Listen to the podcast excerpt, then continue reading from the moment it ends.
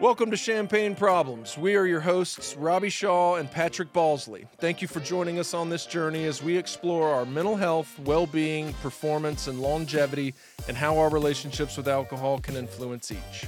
No shame, no labeling, no judgment, just curiosity.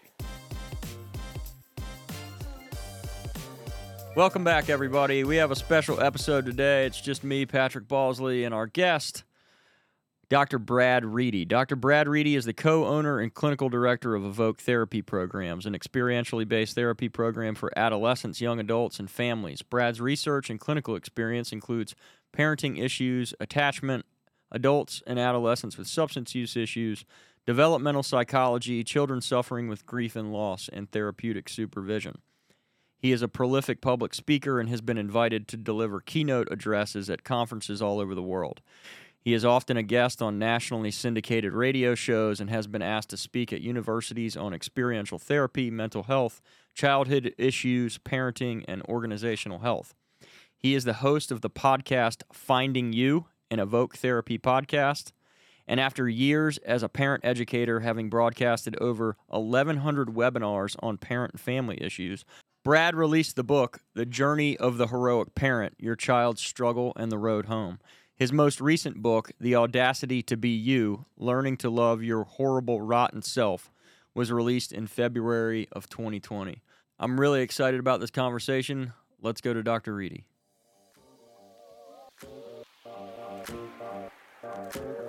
Dr. Brad Reedy, welcome to Champagne Problems. Very glad to be here. Thanks for having me. Yeah, absolutely. I've been really pumped about this, man. Um, shout out to our mutual friend Stephanie Zwilling for uh, for connecting us. John Tobias is also a buddy of mine that I connected with a few years ago that kind of introduced me to your stuff. And uh, don't stay t- too much in touch with him anymore, but Zwilling's been a, a huge support of mine and, and a good friend. Love And, them uh, both. Love them both. yeah, yeah. I wanted to kind of give the listeners a quick uh, heads up in terms of why um, why I'm doing this episode with you um, by myself today. Um, I was introduced to your work uh, about a year and a half ago through I think through John and through some other mutual friends, and um, I've really dug into to both of your books, um, Journey of the Heroic Parent and The Audacity to Be You. Both are required reading for the staff, and uh, at my at, at my program, and um, uh, and and your podcast has not only had a profound impact on my personal life and my relationship with my wife and kids and my own therapeutic process, but I also give it to all. I mean, I, I share it with all the parents that I work with, and um, and I, I just I wanted to thank you from the bottom of my heart for for all the work that you've done over the last 30 years not only in your personal journey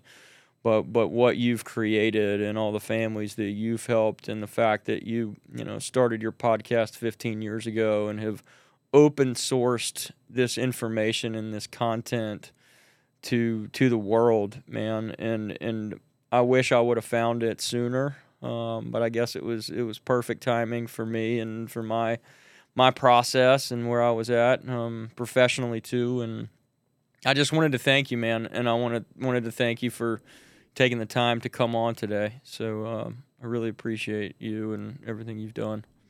I, thank you're, you're welcome, and, and thanks for for sharing that. I I know for me the the journey is sharing with people what I learned. That closes the circle, right? Like when my when I thank my therapist, which I, I share this, I, it comes up for me now and again. Well, I'll have a, a, an emotional experience thanking my therapist for the 24 years that we've been working together, and um, she said so many times, "I'm just sharing something. I'm just doing something for you."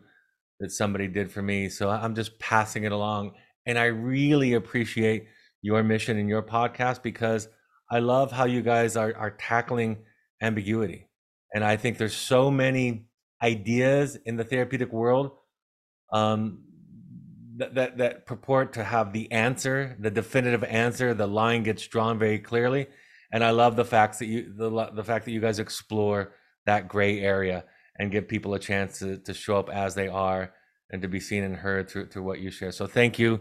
The the love is mutual. I appreciate it. So I thought kind of the structure today uh, we kind of roll with. I, I want to hear from you because you uh, so beautifully and eloquently um, can articulate kind of what developmental psychology is. I'd like to dive into that attachment theory, how our early relationships in life kind of set the blueprint and the tone for all of our relationships moving forward.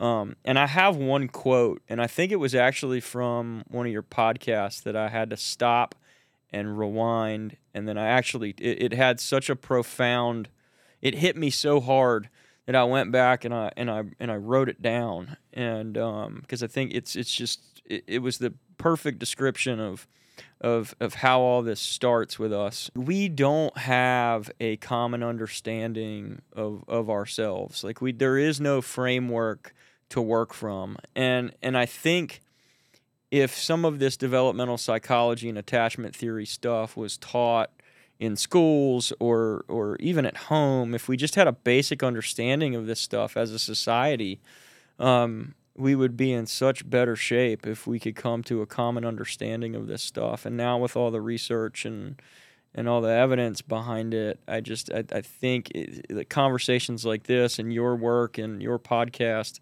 I, I just I wish everybody I just I want to like scream this stuff from the mm-hmm. rooftops and I want to be like we all need to know this stuff because it right. makes so much sense and it it makes so much sense of everything else once you kind of have the the foundation. Um, so I want to hear it from you, but I'm going to read this quote first, and it and it might be a lot, and but maybe you can unpack it. You said, "When a baby cries, they are expressing a need. If babies' needs don't get met, they don't stop crying; they stop needing. They take the part of themselves that needs and they kill it psychologically. It goes into the unconscious." and they learn how to not feel. The nerve of the unmet need is too intolerable for the child. It's of dread that nobody is going to come for me, that nobody is going to save me.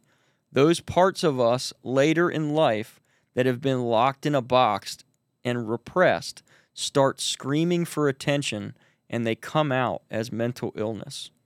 They come out in symptoms of rage, addiction, and self harm. In response to this, as parents, the gold is the fact that we can't get it right. We will always come up short, and this will be a lifelong process of improving and trying to do the best that we can. Yeah, thank you. I mean, even even hearing that gives me chills. Me too, because I, I can relate to it. You know, um, the the process of being a human, of raising humans, uh, uh, of being raised by humans is is an incredibly complex process and i think we try to we try to reduce the idea of development of, of trauma of healing of mental illness and mental health to these events right? We, we try to say what what happened to you? There's a book what happened to you? Yeah. That, that, that tries to identify the, these triggers or these traumas.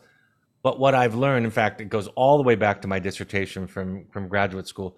What i've learned personally, what I've learned professionally from observing it at close proximity, and of course, what I've learned from my reading is it's the the thousands and, and, millions of invisible interactions between parent and child, between the child and its environment that begins to shape the child. And so, yes, that quote is the the child just doesn't stop feeling, but they it doesn't stop crying, but they stop feeling because it's it's too excruciating to suffer the unmet need. And so you have to kill that part. You have to you have to mute that part. You have to take that part and and split it off, as the technical term, and put it in a box, um, and and hide it away so that it doesn't torment you with this constant unmet need, this constant festering wound, and then of course eventually in our lives, that that that energy that gets locked away starts to leak, that starts to come out, and it comes out in all these symptomatic ways, and it's universal, and that's why, especially the talk around trauma these these days is so two dimensional.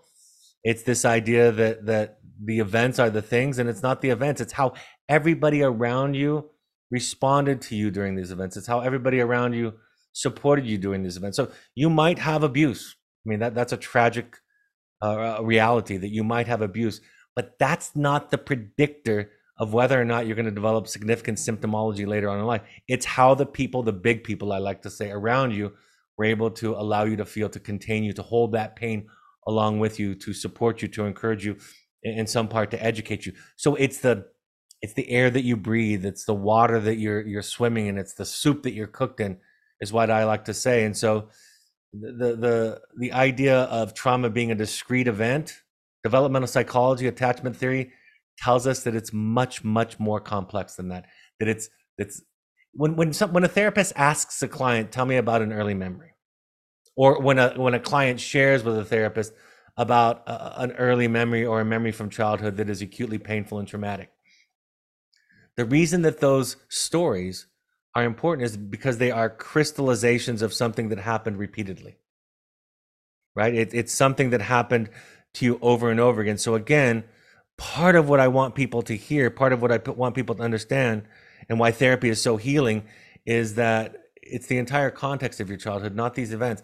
If you had abuse, if you had a trauma and you were supported, the story wouldn't it wouldn't fester. It wouldn't it wouldn't it wouldn't be out there as this symbolic moment in your life. It would just be something that you've grieved, something that you've felt, something that you worked through. So that quote, that idea starts to suggest and teach the the the the idea that it's it's not the big events, it's all the noise. You know, Debussy said that that music is not the notes, it's the space in between the notes and in a very poetic sense that's the way developmental psychology understands how human beings are built brick by brick. It's all the stuff that happens every moment of the day. It becomes cumulative and starts to shape the person into who they are. Yeah.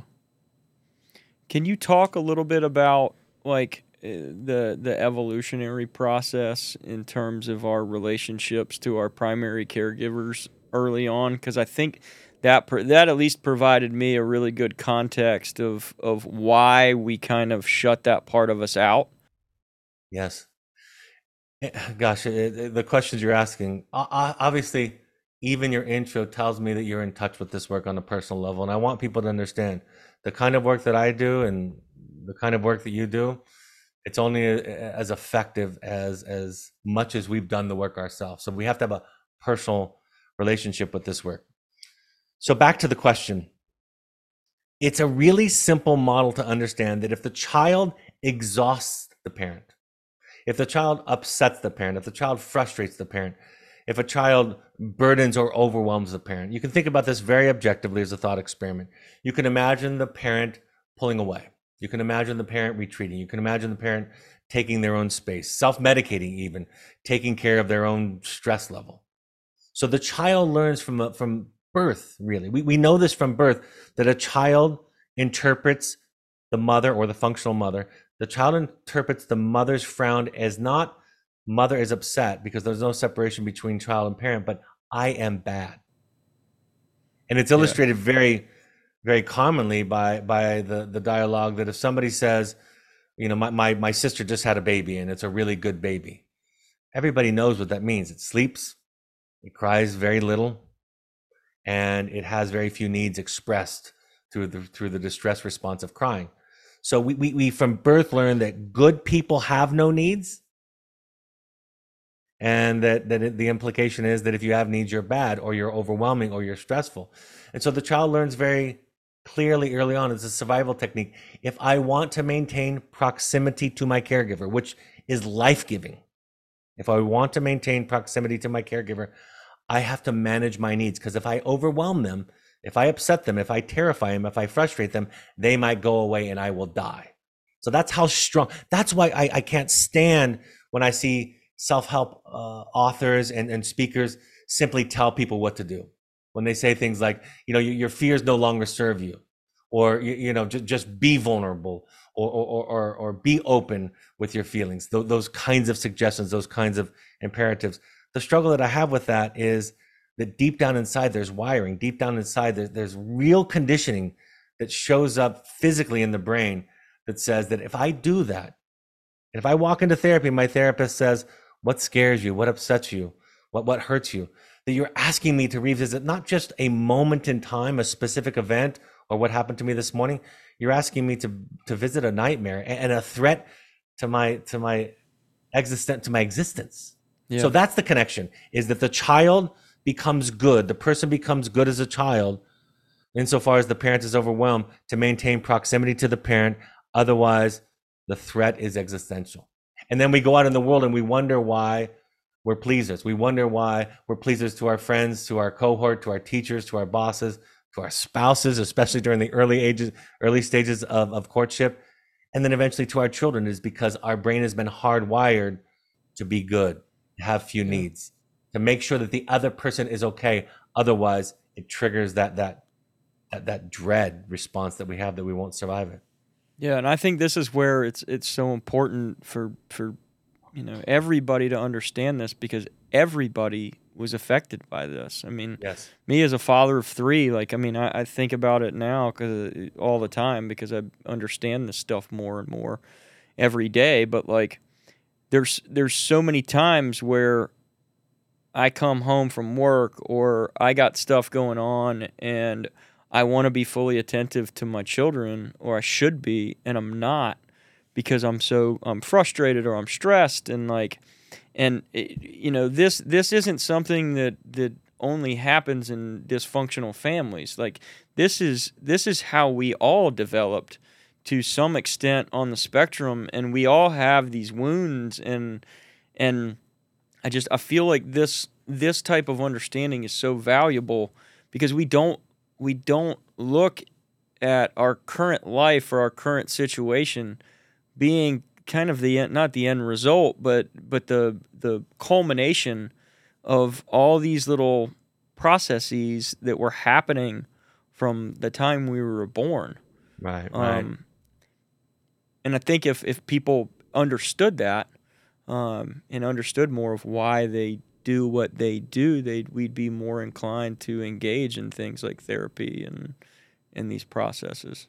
You know, I was just, I mean, I could, I could speak to this in from so many perspectives. I just saw a quote of, of uh, a thought leader, not in psychology, but in the world the other day. And he was talking about how the world is such a selfish place, how, how people are, are so uh, character compromised characterologically and how we need to get better. And, and that's just not enough. It's the kind of compassion you were just speaking to if if your your wife or or even more importantly you and the way that you learn how to do this by the way is by somebody else by by having a therapist sit with you yeah if you could look at those moments when you come home and you feel overwhelmed with compassion and understanding if you could look at those moments where you feel afraid to open up afraid to be vulnerable um, if you could look at those moments when when you have a, a a reactive response with compassion if you could see the little child in there and that's really my goal as an individual and a therapist is to see the scared, hurt little child inside of there and have compassion on that. We could truly heal. But because we're so focused on behaviors, because we're focused on doing good, being a good husband, being a good father, being a good therapist or, or friend or, or child, um, we continue to, to shame the child for its immature ways of acting out, for its ways of, of reaching and screaming for, for attention and for its needs to be met. And so one of my favorite quotes of all time, this might be a little bit of a leap, is from a, a, a contemporary philosopher by the name of Charles Eisenstein. And Charles Eisenstein said that evil is not the cause, evil is the result yeah. in life. Yep. And this idea that that what happens to us and, and, and in this conditioning way that we're describing, that leads to and i'm going to use these in air quotes evil that leads to the symptom that leads to the disorder that leads to the reactive or abusive behavior in the individual but underneath all of that is a scared little child who doesn't know how to get its needs met or can't get its needs met and we're so afraid to show compassion i remember i was working one time with the father of a mass shooter who, who suicided at the end of a mass shooting and at one point during our discussion, I, as I was helping him with some of his work and writing, I offered a compassionate statement toward his son about how hurting and scared and wounded he must have been. And the father got so rageful in that moment. Because the moment that you show compassion towards somebody who's who's hurt people, and that that's significant what he did, it brings up this rage in us. It brings up this anger. We've been conditioned to be angry toward our symptoms. We've been conditioned to be angry toward other people's symptoms because in the moment, anger, intimidation, shame manages the behavior, but that's not a healing process. And so, as you describe your own process that everybody has, one last thing I'll say, and you know how I talk, and I do this all the time. Yeah, go. But, but um, when you talked about it's not just in dysfunctional families, that's the corner that I think people turn when they get into their work. I always said to, to young people that I was working with, when you, when you're when you're healthy, you see the similarities between yourself and everybody else. The healthier you get, the more evolved, the more the larger you become. You see how you are similar to everybody else.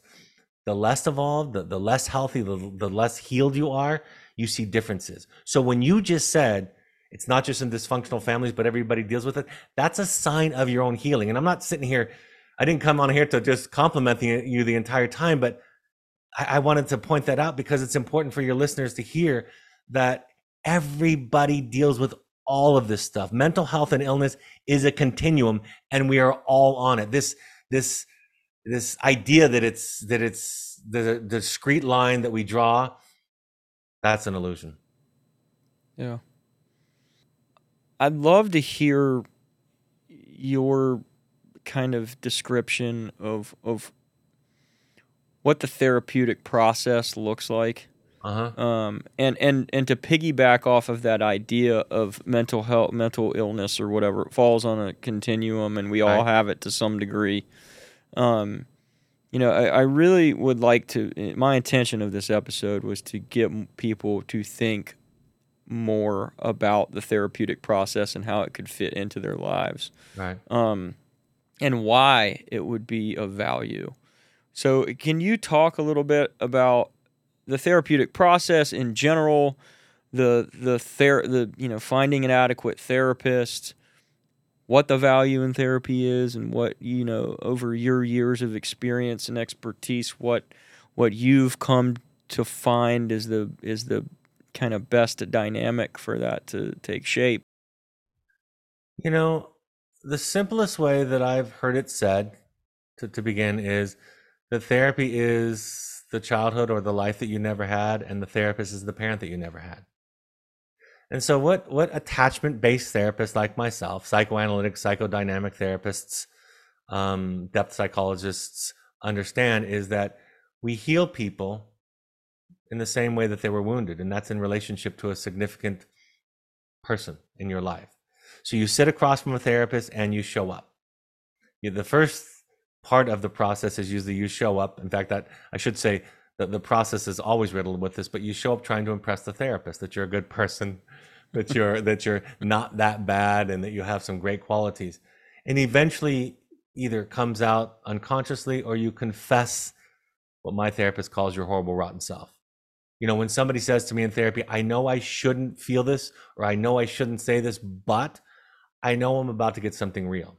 So therapy is a place that you go where you can't get it wrong, in my my way of thinking as the client, where you show up as you are and the therapist loves and understands and supports that process of becoming who you are over and over again.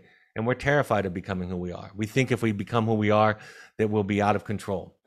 And it does go that way. That's why midlife crises look the way that they do. That's why Brene Brown said in her first talk, I was going through a, a, a mental breakdown, and her therapist said it was a spiritual awakening.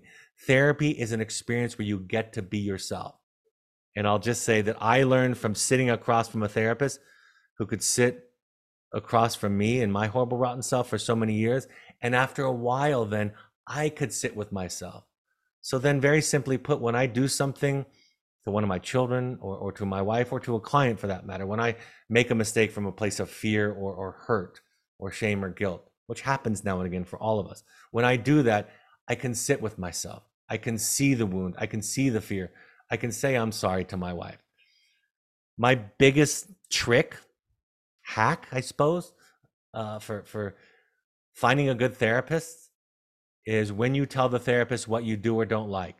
When you tell the therapist you're unhappy, you share some unpleasant feelings with them about them.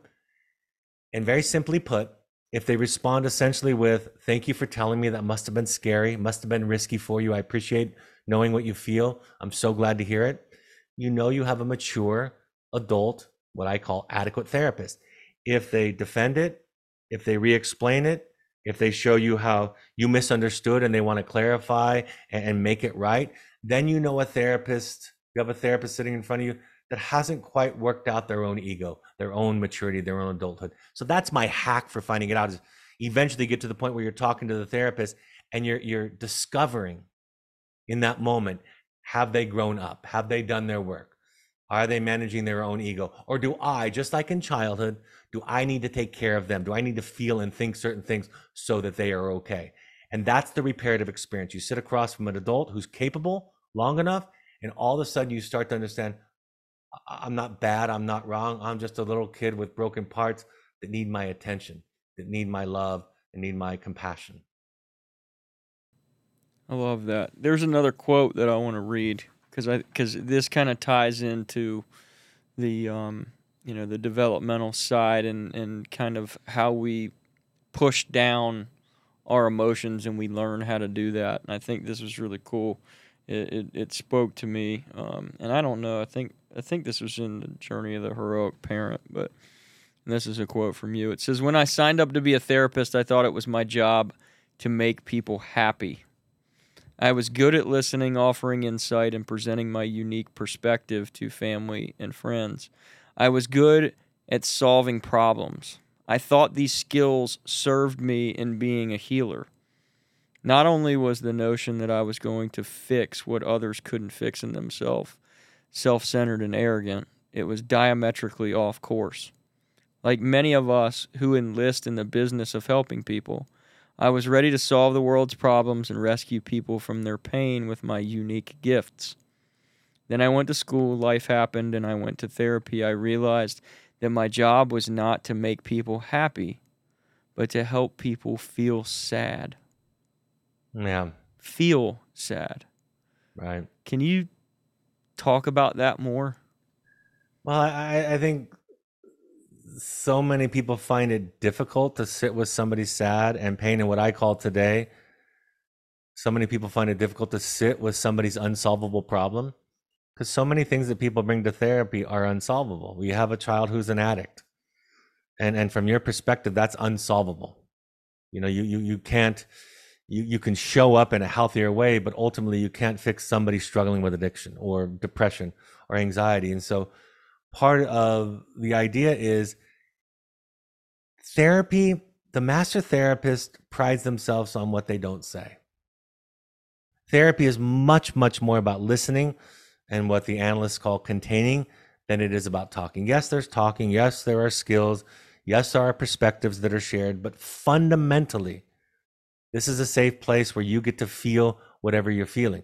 I, I, teach therapists that eh, that when somebody comes with their sadness, when somebody comes with their hurt or, their grief or their shame, that's not pleasant. Nobody likes to feel those things. But people walk away if, if you if you're doing therapy adequately, people walk away with the feeling of I'm not alone in my suffering. That's really all we can offer each other because suffering is inevitable. Suffering is a part of life. It's a part of love. It's a part of, of relationship. It, it's it's inescapable. But but we don't have to do it alone. So for me, the idea is you learn to to sit with somebody in their unsolvable problem in all of their feelings. You offer them support. You offer them compassion. You offer them your presence. You stay quiet and you wait, um, and you wait and you wait. And that, what looks invisible to people, I was just writing about this yesterday. What looks invisible to people is the healing balm, is that presence of an empathic, capable adult other who, by their mere presence and ability to contain, shows you that it's okay to feel that what you're feeling is important, and then and then and then you move through it, you grow, you integrate it, and you become a larger person after having sat in that kind of a context, especially over a long period of time. In therapy, as you know, I talk about this. I don't have a model where therapy fixes you in eight sessions. For me, therapy is a process that lasts years and, and maybe the rest of our life. And not because it's work, not because we're sick, but because it, it just like exercise or any other healthy practice is a part of maintaining a healthy human life. Yeah.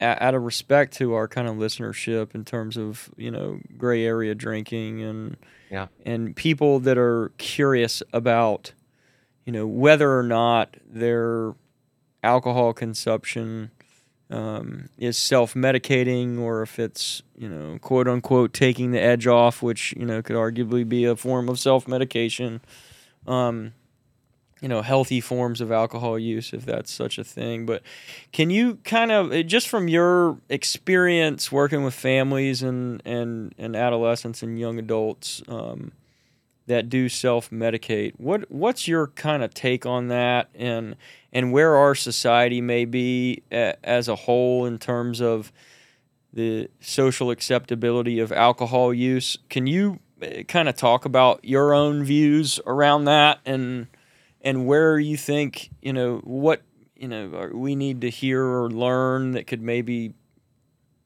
help our lives eh, you know help us live healthier lives in terms of alcohol you know uh, i was doing a training six or eight months ago and at one point one of the therapists i was talking about some of the thing, same things i'm talking to you about today one of the therapists asked me and they said what if the, the client says that cocaine is their self-care how do you challenge that idea.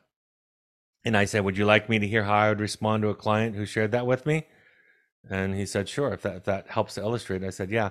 If a client came to me and said, I'm gonna, you know, cocaine is the way that I that I take care of myself. It's my self-care. Uh, my response to that client would be, let me know if it works. Because the goal is to become yourself. And and I remember when my therapist, when I was going through my my my biggest of my my midlife crises when I was around 40.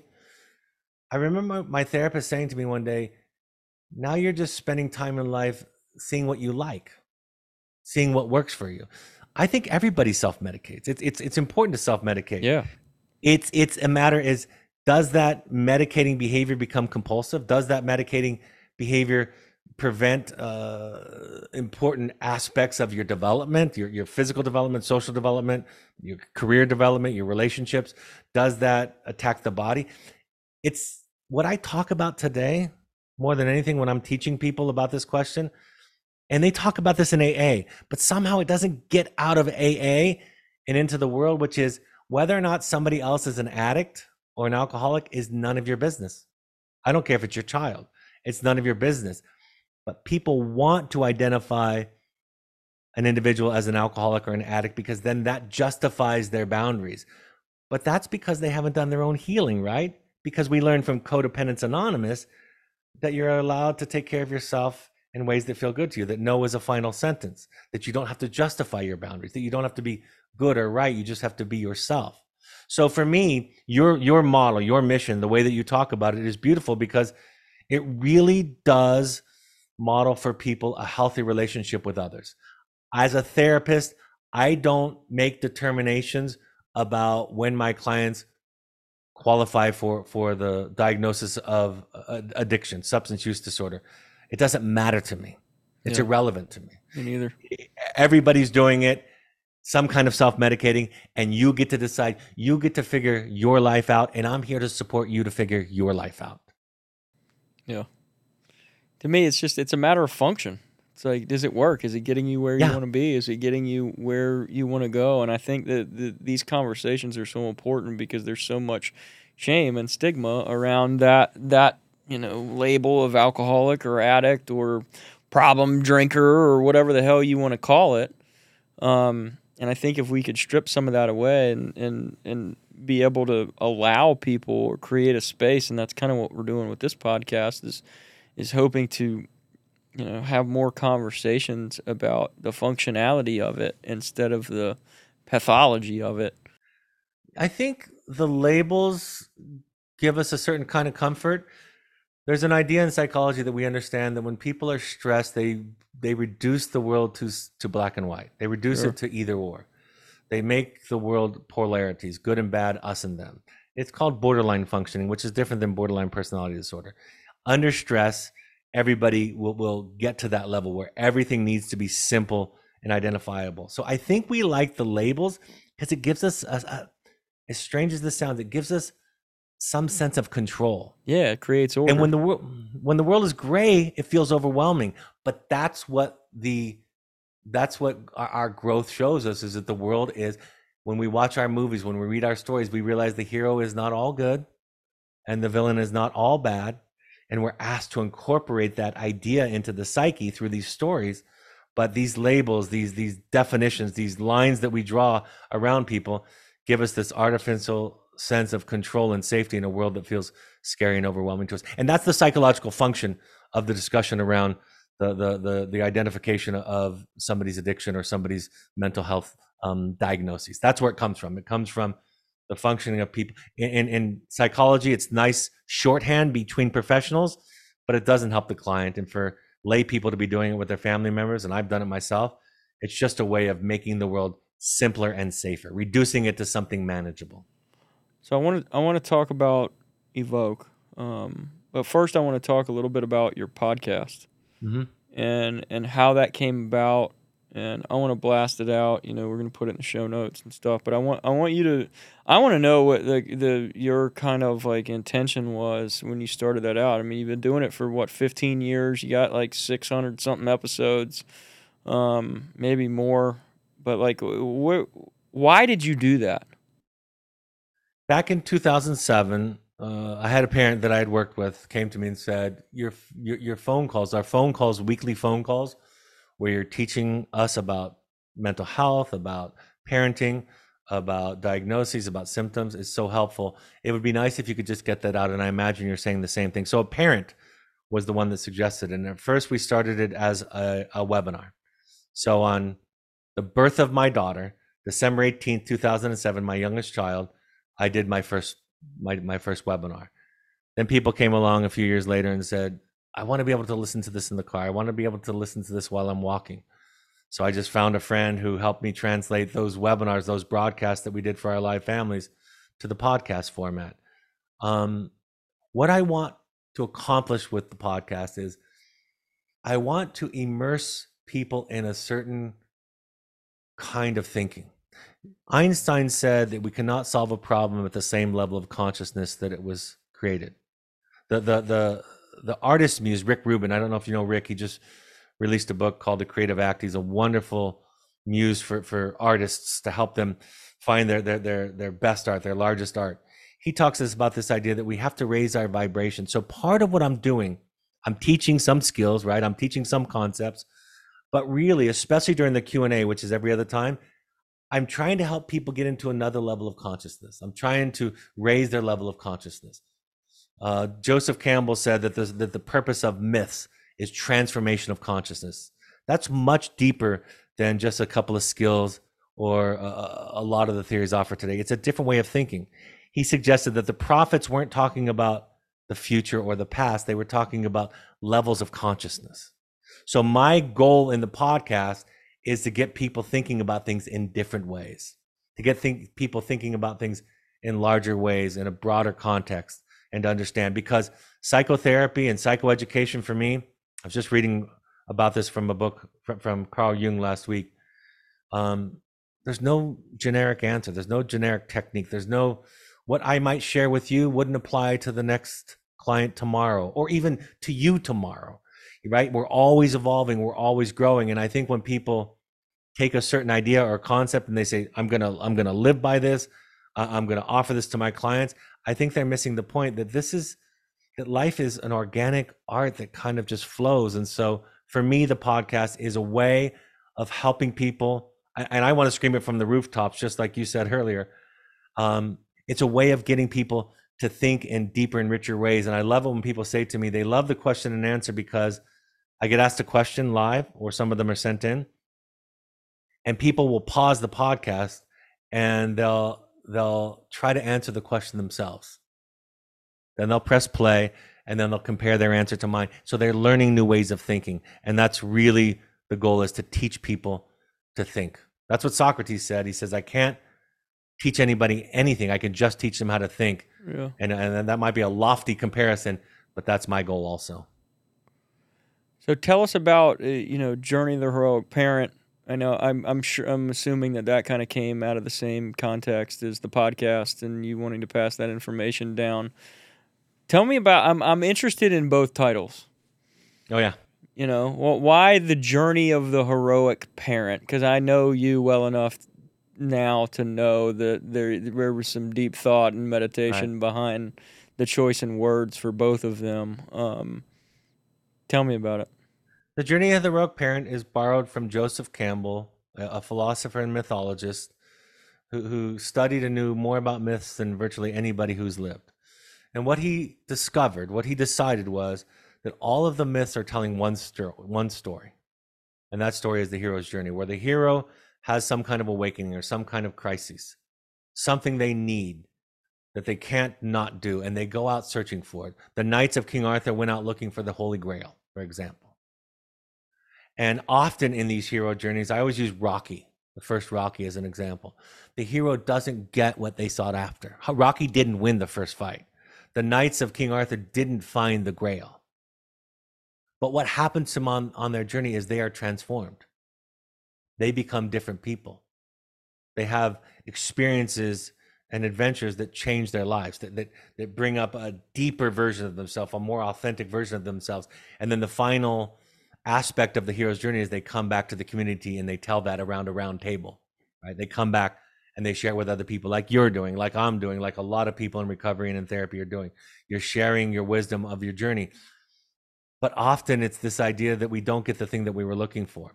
And so in the in the in the course of parenting, parents come to therapy with me and come to the podcast and come to my program with the the the understandable hope that they can fix their child and their self-sabotaging, self-harming, dangerous behaviors.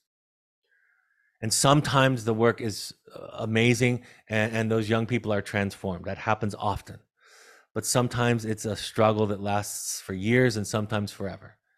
And so the journey of the heroic parent is the idea that the hero's journey is always inward. It's always looking at myself. Yes, I might, you know, I might want to be a director in Hollywood. I might want to be a, a, a pro MMA fighter. I might want to to to become the best doctor, heart surgeon that ever existed. That's the goal. But if we pay attention, if our eyes are open, we see along the way that we are transformed and changed. So the heroic journey is the journey inward, where the parent looks at themselves and understands, I might be a part of this problem. I might be contributing to the exact complaint that I have. I might have something to look at here too. And that's why even people sometimes get a little bit put off by the, the word hero in the title. But when I explain to them that the heroic task is to look at yourself, they're like, that makes a lot of sense. So that's what that title is about. Yeah. The audacity to be you, especially the subtitle, Learning to Love Your Horrible Rotten Self, comes from my own therapy. It comes from asking questions to my therapist about what I should do. The, the, the seminal story for me was several years ago, I was deciding whether or not I would invite my ex wife over for Christmas because my older children would like to have her at the same time. And growing up, we would kind of switch holidays, but now the children were adults. And I contemplated inviting her, and I was reluctant because it felt like I couldn't be myself. I couldn't wear my pajamas and wake up in a dirty shirt and just be myself. And that it was going to encroach upon my space. So I, I, I went to my therapist and I said, look, as a father, I want to be there for my children. That's a value of mine. Um, they would love to have their mother over for Christmas so we could all be there at the same time. And so I tried to ask the question without the word should, but essentially I said to her, what should I do if, if with those competing ideals? And she said very softly, she said, I think the task is just to be yourself. I think you should just be yourself. And I remember, I, th- I remember thinking, oh yeah, that's it again. So I said no to myself. Nobody had asked. I said no to my ex-wife. I allowed myself to do what felt right for me. And then, like happens so often, once I made that decision, the next holiday that came around, I invited her, and she's been to every Christmas and Thanksgiving since. And we have so much fun together. But I had to arrive at that through my own self reflection and self discovery. And, and I had to confront the parts of myself that I thought were good or, or bad more specifically. So, learning to love your horrible, rotten self, I wrote this just this week.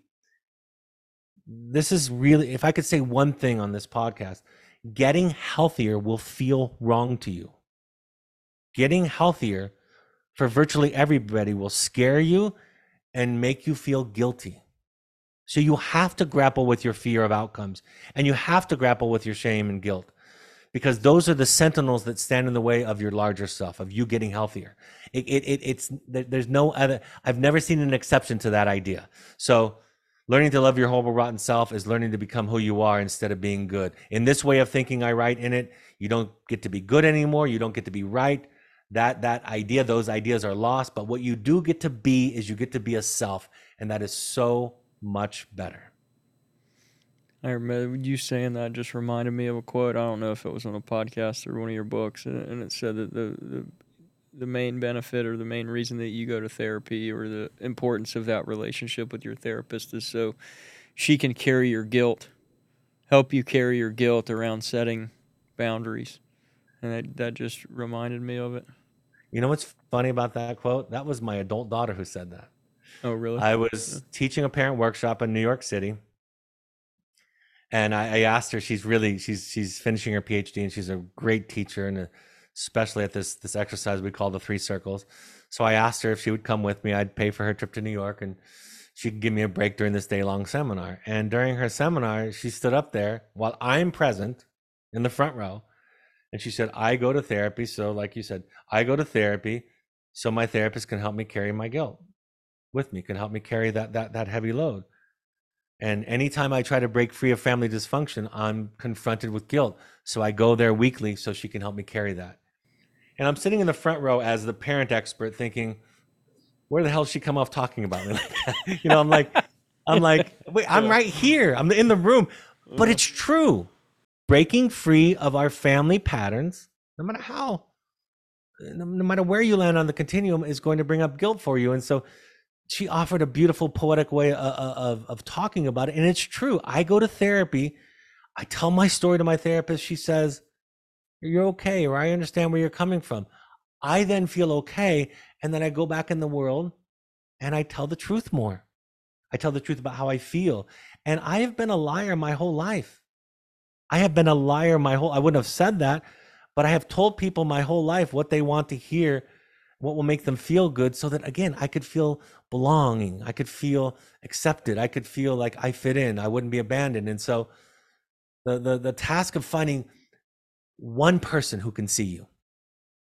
If you find one person who can see you ideally you would have that in childhood but if you can find one person that can see you you don't spend your entire life trying to get everybody to see you. And i've done that also. I've spent yeah, my whole life trying to get too. people to see see how cool i was but when I started to really heal the attachment wound, that need for everybody to like me, to be to be my admirer, um, that need diminished greatly. And and and now now I still have it, but it doesn't have me. Really, what I wanted to hear out of this whole conversation was was was something of that sort because I think that sums up our whole kind of deal. You know. Yeah. Is finding a place where we can be seen and we can be heard and we can be ourselves and through doing that, we heal. And, yeah. And yeah. Tell me about Evoke. EvokeTherapy.com, first of all. Evoke is uh, started off as a wilderness therapy program for adolescents and young adults. So for about two and a half months, we take young people out into the wilderness.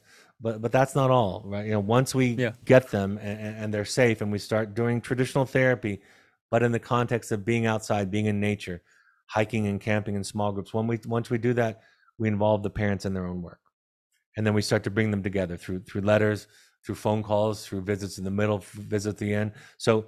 In 1998, we started our program and we shifted from the identified patient model in this field to the family systems model, to this idea that you give parents tools, skills, insight, awareness, and you're giving the child something that will last the you know for many many years. That will that will be a wonderful context for them to go home to when they eventually go home. So it's it's it's nature therapy. It's the same thing that NASA uses now. We've learned NASA uses wilderness therapy with its astronaut team teams because because classroom exercises because team building exercises that are contrived don't have the same impact. But that that that vulnerability that that dealing with the the mother nature as as the as the antagonist. That that's the real lesson, the real teacher. So that's our wilderness therapy program, two and a half months, primary care for adolescents that are struggling with addiction and mental health dis- disorders. Then from that, it just kind of expanded. Then we started intensive programs. So we bring people in for four and a half, five days, from Wednesdays to Sundays, and we do psychodrama and intensive attachment work. We, we do two pieces of work where people get to look at their past in very profound, powerful ways. And then we ask them to look at their problems today and to see where the connections are. And so when they come out of our Finding You intensive program, they're not finished, but they know what the project is. Yeah. They know what what needs to be addressed. It becomes a, spare, a therapy springboard for new people or a therapy accelerator. Then we also have coaching that we offer virtually. We have online parent. We have online workshops for finding you. We have family workshops. We have co-parenting and couples workshops.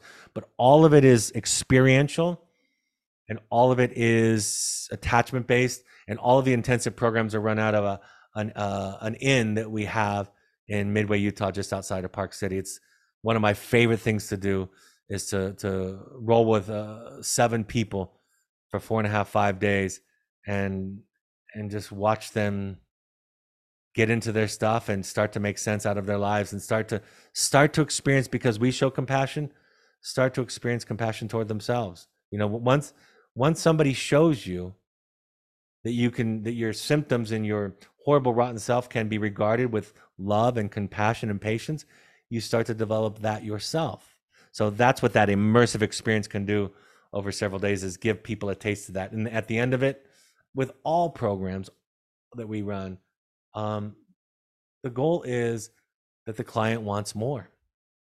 They want more of that because it felt so good. Um, so yes, it's work. Yes, it's hard, but it's also something that is sweet. Like if you could pinpoint the the three top benefits in your life um, of engaging in therapy, what would they be? First and, and foremost is a sense of freedom. I feel free. Once I accepted, once I started the, the task of accepting my horrible, rotten self and getting into recovery from my codependency, I was free. Not because I was done, but because I, I, I knew the, the problems that vexed me were inside of me, and therefore I knew that I was the solution. Um, I, think I'm a better father and husband. I'm a better family member because not because I'm great or wonderful or perfect, but because I know that I'm not. That that's the thing that recovery has shown me is that that um not from a place of shame, not from a place of guilt, but uh, I know that I am an imperfect, fallible, numbskull, idiot. And I, I say that with love in my heart for myself. And because of that, I can say I'm sorry. Because of that, I, I can be open to new ideas. I can engage in relationships more authentically. And then, lastly but not least, it's given me the gift of talking to you today and working with people like you and working with patients and clients who need love. I get to love people. And because I have experienced the, kind of love that I'm describing that, that we talk about in therapy, because I've experienced that for so long with my therapist for 24 years, in my own recovery from codependency, which is really just a pop psychology term for for attachment wounding. Yep. Um, I get to love people. I get to love people that are struggling. I get to love people who think that they're uh, they are unlovable, and that the fact that I get to do that, I'm I'm I have problems. I have challenges. I have pain. I have worries. I have fears. I have all of that. But on a daily basis, the baseline of my joy, the baseline of my freedom and serenity is tremendously higher because of my recovery. And I self medicate less, by the way. I'm not in recovery from substances, but my substances aren't a problem in my life because I don't need them because I feel this I feel this healing energy that I'm describing to you. Last power question. Dr. Brad Reedy, why do you care? Because if I didn't, I would kill myself. I don't know if you can broadcast that or not. But um when I was in my darkest place and I thought about suicide, the last effort in that dark place was to love and accept and forgive myself. And I did that again because somebody else did it with me, my therapist, Dr. Jamie Gill. And I remember a friend came up to me afterwards talking about a mutual acquaintance and saying how angry they were at this person because they tried to hurt me, something that they said. And I said, I hold no ill will toward them. And the person said, "Oh, well, you must be a bigger person than me that you've forgiven." I said, "No, no, no. It's not. I'm not bigger. I just realized that I've done so many horrible things to people, and I either have to kill myself, hate myself, or I have to live with myself. And I would rather live with myself. I would rather kill the part of me that hates myself, kill the part of me that thinks that I need, need to live up to other people's needs. And once once I'm engaged in that project, I'm free. So I care because it's an extension of the love that I've learned to that I've experienced from another person to myself that I've learned to feel for myself and it naturally when you experience that kind of I'll call it grace. When you experience yeah. that kind of grace you immediately want to share it with everybody else and that's why I do it. Can't not do it. Can't not do it. Thank you. Thank you The information and opinions shared on this podcast are solely those of the host and guests and are not a substitute for medical advice. If you feel like you may need professional help, here are some resources. Visit Patrick Balsley's practice, sanacounseling.com, Robbie Shaw's practice, eventiderecovery.com, or visit theblanchardinstitute.com.